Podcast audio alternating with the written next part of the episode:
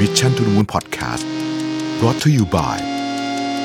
CRG Delivery หลากเมนูอร่อยสั่งได้ง่าย ๆ และสะดวกกับ 15 ร้านดังจาก CRG สั่งได้ครบจบในออเดอร์เดียว โทร 1312 CRG we serve the best food for you สวัสดีครับยินดีต้อนรับเข้าสู่ Mission to the Moon Podcast นะครับ คุณอยู่กับประวิทยานุสาหะครับผม วันนี้อยากจะมาชวนคุยเรื่องหนึ่ง ซึ่งจริง ๆ เป็นบทความที่ผมเขียนไว้ในเพจด้วยนะฮะ ชื่อว่า Wake Up Call นะฮะก็เล่าก่อน คือเป็นอีกคืนหนึ่งที่นอนไม่ค่อยหลับนะฮะนี่ตื่นมาอัดเสียงประมาณสักตีสามเอ่อมันมีเรื่องราวอยู่ในสัปดาห์ที่ผ่านมา ผมสัปดาห์ที่ผ่านมาคือสัปดาห์ต้นเดือน ฤษภานะครับผมไม่แน่ใจเหมือนกันว่าพอดแคสต์ตอนนี้จะได้ลงเมื่อไหร่เดี๋ยวนี้เราบางทีมันเนื่องจากว่าช่วงนี้ภารกิจเยอะนะฮะผมก็จะทำสต็อกไว้นะฮะแล้วก็น้องๆก็จะเป็นคนเลือกว่าจะตอนไหนไปลงเมื่อไหร่เอ่อคือตอนที่ผมบันทึกเสียงเนี่ยนะฮะผมก็ได้มีโอกาสเริ่มทำโครงการหนึ่ง ซึ่งถ้าท่านติดตามพอดแคสต์อยู่ก็น่าจะพอทราบนะฮะเราทำเราตั้งชื่อว่าสีจันปันเพื่อนบ้านนะครับ เอ่อก่อนก่อนจะพูดถึงเนื้อหาที่จะเล่าวันนี้เนี่ยต้องบอกก่อนว่านี่เรื่องนี้ที่ผมกำลังจะพูดถึงเนี่ยเรื่องของ inequality หรือความไม่เท่าเทียมกันเนี่ยเป็นเรื่องที่ผมมีความรู้น้อยมากๆนะฮะแล้วก็เอาจริงนะผมคิดอยู่เหมือนกันตอนนั้นที่เขียนบทความว่าจะเขียนดีไหมสุ่มเสี่ยงจะโดนด่าเหมือนกันนะฮะแต่ว่าเอาเป็นว่าผมไม่ได้เขียนจากสิ่งที่ผมรู้แล้วกันเอาผมเขียนจากสิ่งที่ผมรู้สึก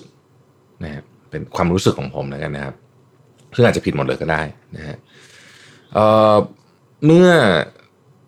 สัปดาห์ที่ผ่านมาเนี่ยเป็นสัปดาห์แรกที่เราทำโครงการสีจันปันเพื่อนบ้านนะฮะโดยวิธีคิดเราก็ง่ายๆนะฮะคือตอนนี้เรารู้ว่าคนลำบากเยอะเราเองก็ลำบากนะเราเองก็ลำบากเราก็เลยแต่ว่าเราก็อยากเราเราอยากจะช่วยนะฮะช่วยแล้วก็ซื้อของแห้งจาก SME ที่ที่อาจจะลำบากอยู่ในช่วงนี้ยอดขายตกไปเยอะเนี่ยนะฮะที่ต้องเป็นของแห้ง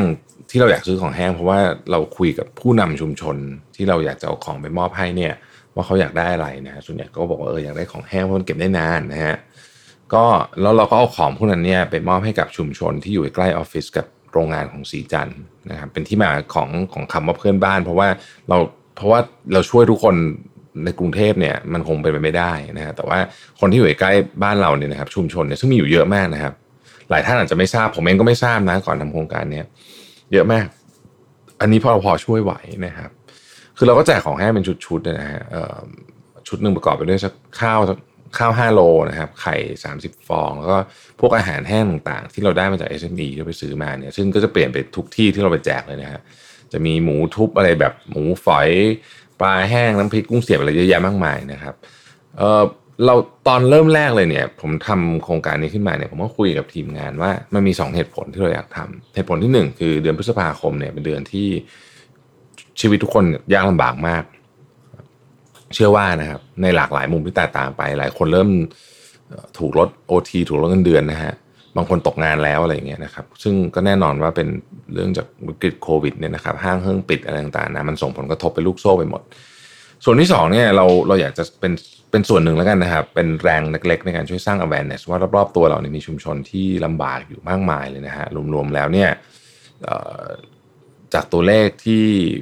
ผมเคยได้ทราบมาจากอาจารย์ชัดชาตินะครับ อันนี้ต้องต้องขอบคุณอาจารย์ที่ที่กรณาให้ความรู้ผมมาว่ามีประมาณสัก 1,500 ชุมชนนะฮะที่ลำบากจริงๆ คือชุมชนมีเยอะกว่านี้นะครับ แต่ว่าที่ลำบากจริงๆเนี่ยมี 1,500 ชุมชน แล้วก็เป็นประชากรสักประมาณ 1.2 ล้านคนนะครับ คนเหล่านี้คือคนที่ขับเคลื่อนกรุงเทพมหานครเลยนะต้องบอกอย่างนี้นะครับทำงานอยู่ทุกที่นะฮะเพื่อให้กรุงเทพเนี่ยเดินไปได้นะครับแน่นอนว่าเราไม่สามารถช่วยทุกคนได้นะฮะแต่ผมอย่างที่ผมบอกผมเชื่อจริงๆว่าเราสามารถช่วยเหลือผู้คนรอบๆข้างเราได้นะครับ ช่วยเหลือชุมชนรอบๆข้างเราได้ ก็นี่แหละฮะอยากเป็นแรงบันดาลใจให้กับท่านอื่น ไปช่วยเพื่อนบ้านของท่านนะฮะเราเราก็ดูแลในเราเราถ้าเราดู รอบๆตัวเราเนี่ยเราก็จะเห็นนะว่าเออมีคนที่ที่เรา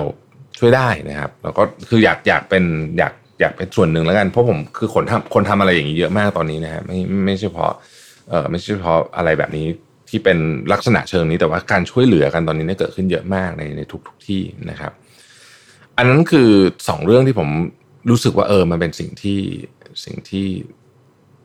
เป็นความตั้งใจนะก่อนที่ได้ลงไปพื้นที่จริง ๆ นะครับ แต่พอวันที่ลงพื้นที่จริงๆเนี่ยนะฮะมันมีเรื่องอีกอย่างเกิดขึ้นมา ซึ่งซึ่งผมเรียกว่าเป็นเวกับคอเลยเนี่ยนะครับคือต้องเล่าก่อนว่า ผมกับทีมเนี่ยก็ไปได้วันละสักหนึ่งถึงสองชุมชนในในสัปดาห์แรกนะครับ เพราะว่าเราไปชุมชนค่อนข้างใหญ่นะมีประชาชนประชาชนประชาชนหลายหลายร้อยครัวเรือนนะครับ แล้วก็มันเลยต้องมีเวลา set up นิดหนึ่งคือ คือเนื่องจากว่าตอนนี้เรายังมีทีมงานชุดเดียวอยู่ที่ไปนะครับ ก็รถขนของอะไรต่างๆคือมันต้องมีการ set up เป็นจุดแจกนะครับ แล้วก็มีเรื่องของที่ต้องทำตอนนี้ที่ค่อนข้างจะ strict มากคือเรื่องของ social distancing นะครับ ซึ่งก็โชคดีนะครับ ได้เจ้าหน้าที่จากเขตมาช่วยนะครับก็เจ้าหน้าที่น่ารักทุกท่านนะมาช่วยเราในการทำจัดจัดเรื่องของ social distancing ไม่งั้นเดี๋ยวเดี๋ยวจะผิดกฎเกณฑ์ที่ทางราชการกำหนดไว้นะฮะทีนี้ก็มีวันหนึ่งนะครับ ที่ชุมชนหนึ่งผมผมขอไม่บอกแล้วกันว่าที่ไหนนะฮะในขณะที่กำลังจะ ในขณะที่กำลังมอบของอยู่เนี่ยนะฮะก็ผมเจอพี่ผู้หญิงสี่ห้าคนอยู่ในแถว แล้วก็พี่ผู้หญิงเหล่านั้นเนี่ยก็ใส่ชุดเป็นเครื่องแบบนะที่มีโลโก้ที่คุ้นตามากๆนะฮะมันเป็นโลโก้ของโรงเรียนนานาชาติชื่อดังมากเลย พูดชื่อไปเชื่อว่าหลายท่านน่าจะคุ้นชื่อนะครับ จังหวะนั้นเองเนี่ยมันเป็นมันเป็นจังหวะที่ที่รีบผมที่ผมเรียกว่าเวกอัพคอมันตื่นให้ผมรู้สึกแบบบอกไม่ถูกจริงนะฮะ คือพี่ผู้หญิงสี่ห้าคนนี้ที่กำลังที่ที่ใส่ชุดเครื่องแบบของเรนนานาชาติเนี่ย เป็นตัวแทนของของคนรอบๆข้าง ที่อยู่รอบๆตัวผมรอบๆตัวท่านทุกวันเลยนะฮะทำให้เรื่องราวต่างๆของของของของชีวิตเรามันเคลื่อนไปได้นะครับ โรงเรียนเปิดได้ห้างเปิดได้ทำให้กรุงเทพขับเคลื่อนได้อย่างที่บอกนะฮะสิ่งที่มันทำให้ผมจุกไปเลยในตอนนั้นก็คือว่า ผมเนี่ยไม่ไม่เคย คือคือเราเราเห็นผู้คนมากมายอยู่รอบตัวเรา แต่เราไม่เคยสงสัยเลยว่าเขาใช้ชีวิตยังไง บ้านเขาอยู่ยังไง การเดินทางมาทำงานลำบากยังไง วันนั้นผมมีโอกาสได้คุยนะครับ กับกับหลาย ๆ คนนะฮะได้เห็นว่าบ้านเขาอยู่กันยังไงนะครับ ได้ได้รับรู้เขาเข้าใจถึงชีวิต ซึ่งซึ่งก่อนอันนี้ คือจะบอกว่าไม่ไม่จะบอกว่าไม่เห็นก็ก็ไม่เชิงคือคือก็รู้ ผ่านสื่อผ่านอะไร แต่มันไม่เหมือนกับการที่คุณลงไปเห็นเอง แบบณสถานที่นั้นจริง ๆ แล้วก็รู้สึกได้เลยว่ามันมันมันเป็นสิ่งที่แบบปลุกขึ้นมาปลุกคืออย่างน้อยมันปลุกอะไรบางอย่างในตัวผมขึ้นมาว่าแบบที่ผ่านมาเนี่ย ผมต้องใช้คำนี้เลยว่า ignorance ignorance ในที่นี้ก็คือ บางทีเราจะไม่ได้ใส่ใจนักว่าความเป็นอยู่ของคนรอบตัวเราที่ใกล้เรามากๆเนี่ยเขาเขาเขาอยู่กันยังไงนะเราอจะมีชีวิต ผมแล้วกันผมผมผมไม่กล้าใช้ผมผมไม่รู้ว่าคนอื่นเป็นยังไง แต่ว่าสำหรับผมผมรู้สึกว่า ผมมีชีวิตอยู่ในบับเบิลที่อาจจะไม่ได้สนใจ ความเป็นไปรอบๆตัว เท่าที่ควรนะผมเคยคิดว่าแค่เราทำงานของเราให้ดี ดูแลคนที่เรารับผิดชอบ ให้ได้ดี ดูแลร่างกายจิตใจของเราให้ดีทำบุญทำทานบ้าง แค่นี้ก็น่าจะพอแล้ว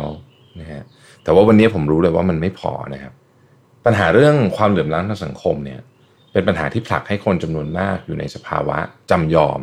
ที่ต้องใช้ชีวิตแบบนั้น ผมมิบางอาจจะไปตัดสินนะครับว่าชีวิตใครดีไม่ดียังไงนะครับ จากสิ่งที่ผมได้เห็นได้พูดคุยนะฮะผมคิดว่าเรื่องความเหลื่อมล้ำเนี่ยเป็นปัญหาที่ใหญ่ของ ไม่ใช่เฉพาะประเทศไทยนะเป็นปัญหาที่ใหญ่ของโลกเลยก็ว่าได้นะครับ มันใหญ่มากจนเรามักจะเรียกมันว่าปัญหาเชิงโครงสร้างบางทีการเรียกแบบนี้เนี่ยอาจจะทำให้มันดูใหญ่ซะจนเราในฐานะปัจเจกบุคคล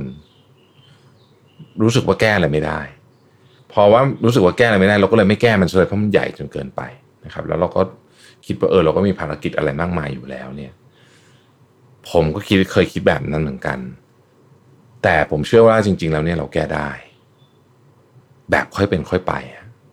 นี่คือนี่คือสิ่งที่เปลี่ยนความคิดผมมากๆนะจากการได้ไปได้ไป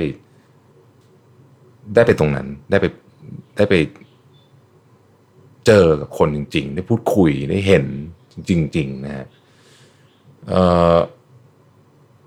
มันอาจจะเป็นคำพูดที่ฟังดูแบบนายดูไร้เดียงสามากๆนะเพราะว่าหลายคนจะบอกว่าเฮ้ยมันมีอยู่ตรงนั้นตั้งนานแล้วคุณไม่รู้อะไรเงี้ยนะผมก็ต้องบอกว่า ผมก็เห็นอย่างที่บอกเห็นในข่าวเห็นในอะไรนะฮะแต่ตราบแต่ที่ยังไม่ได้เห็นจริงบางทีมันมันมันมันคิดไม่ออกเหมือนกันต้องยอมรับเรื่องนี้ ทีนี้ ผมก็พูดถึงทางออกแล้วกัน ผมคิดว่าอย่างที่บอกฮะทุกเรื่องมันมีวิธีการแก้ปัญหา เรื่องนี้อาจจะยากแต่ก็แก้ได้นะครับ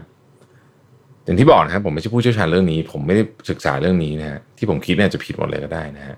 แต่ผมเชื่อว่าสิ่งที่เราควรทำเนี่ยมันมีด้วยกันสามเรื่อง อันที่หนึ่งครับก็คือเรื่องของ universal basic income ผมคือเรื่องในเรื่องที่ถกเถียงกันมานานมากเลยนะ แล้วก็แล้วก็มีคนทั้งเห็นด้วยไม่เห็นด้วย แต่ส่วนตัวผมคิดว่ามันมีวิธีการที่ทำให้เหมาะสมกับประเทศเราได้แล้วก็เราก็มันไม่มีระบบอะไรที่มันดีหนึ่งร้อยเปอร์เซ็นแต่ผมเชื่อว่าอันเนี้ยช่วยนะครับช่วย เรื่องของการศึกษา ยังคงเชื่อว่าเป็นการแก้ปัญหาที่ต้นเหตุที่สุดนะครับ การเปลี่ยนแปลงระบบการศึกษาให้มีคุณภาพสูงขึ้นกว่านี้มากๆเนี่ย ที่เราเรียกว่าการปฏิรูปการศึกษา แบบมโหฬารเลยเนี่ยนะฮะมันอาจจะช่วยทำให้ทุกคนได้มีโอกาสแสดงศักยภาพของตัวเองได้อย่างเต็มที่สองข้อแรกเนี้ยคือ universal basic income ของการศึกษาเนี่ย เราอาจจะมีเวลาอีกไม่ได้นานมากนะครับ ที่จะทำเพราะว่า การมาถึงของโควิด -19 เนี่ยมันไปเร่งปฏิกิริยาอะไรบางอย่าง ในโลกของภาคธุรกิจ ซึ่งเป็นภาคการจ้างงานที่ใหญ่ที่สุด มันเป็นเร่งปฏิกิริยาให้มันมี incentive แล้วกันใช้คำนี้ ในการที่จะเอาระบบอัตโนมัติต่างๆ เข้ามาใช้นะครับ ซึ่ง มันน่ากลัวมาก คือจริง ๆ มันจะมาคือระบบพวกนี้เนี่ย มันต้องมันก็จะถูกนำมาใช้แหละ แต่ว่าถ้าไม่มีโควิดเนี่ยมันอาจจะช้าหน่อย มีเวลาให้เตรียมตัวนิดนึงแต่ตอนนี้มันเป็นเร่งปฏิกิริยาเรื่องนี้ ดังนั้นนั่นหมายความว่าเวลาของการทำเรื่องของการปฏิรูปการศึกษา และ universal basic income เนี่ย เราเหลือไม่เยอะ ไม่งั้นเนี่ยเราจะเกิดไอความเหลื่อมล้ำที่ผมพูดถึงในตอนแรกเนี่ยมันจะใหญ่กว่านี้เยอะมาก เพราะคราวนี้มันจะมีเรื่องของเทคโนโลยีมา มันเร่งปฏิกิริยาอีกนะฮะเราคือถ้าถ้าเราถ้าคนรู้สึกถ้าถ้ากิจการหรือธุรกิจรู้สึกว่าทุกอย่างการใช้ออโตเมชันมันดีกว่าเร็วกว่า มันก็มีโอกาสสูงมากที่คนจะตกงานอีกเยอะนะครับ แล้วตอนนั้นกันปัญหามันจะแก้ยากขึ้นอีก โอเค ข้อสุดท้ายก็คือการเข้าถึงเทคโนโลยีขั้นพื้นฐานนะฮะ คือตอนนี้เราต้องยอมรับจริงว่าโลกเรามันขับเคลื่อนด้วยเทคโนโลยีนะฮะแล้วเราคงไม่สามารถที่จะไปทำอะไรให้มันช้าลงไปได้ด้วยซ้ำนะฮะสิ่งที่สำคัญก็คือ ผมคิดว่าเราต้องเราต้องไม่ทิ้งใครไว้เบื้องหลังในเรื่องของเทคโนโลยีเพราะฉะนั้นเทคโนโลยีขั้นพื้นฐานเนี่ยควรจะเป็นสิทธิของประชาชนเลยแหละนะเพื่อที่จะ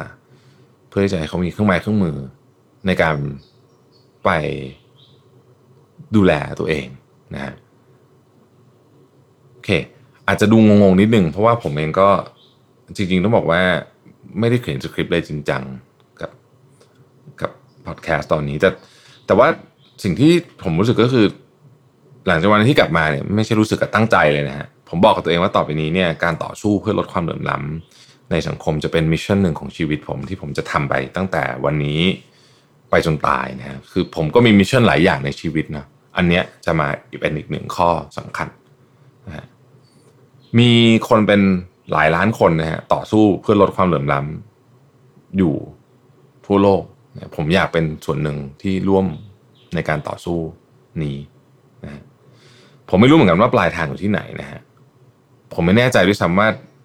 ผมจะมีโอกาสได้เห็นโลกที่เหลื่อมล้ำน้อยกว่านี้หรือเปล่าตอนที่ผมตายนะ หรือมันอาจจะมากกว่านี้หรือเปล่าก็ไม่รู้นะฮะ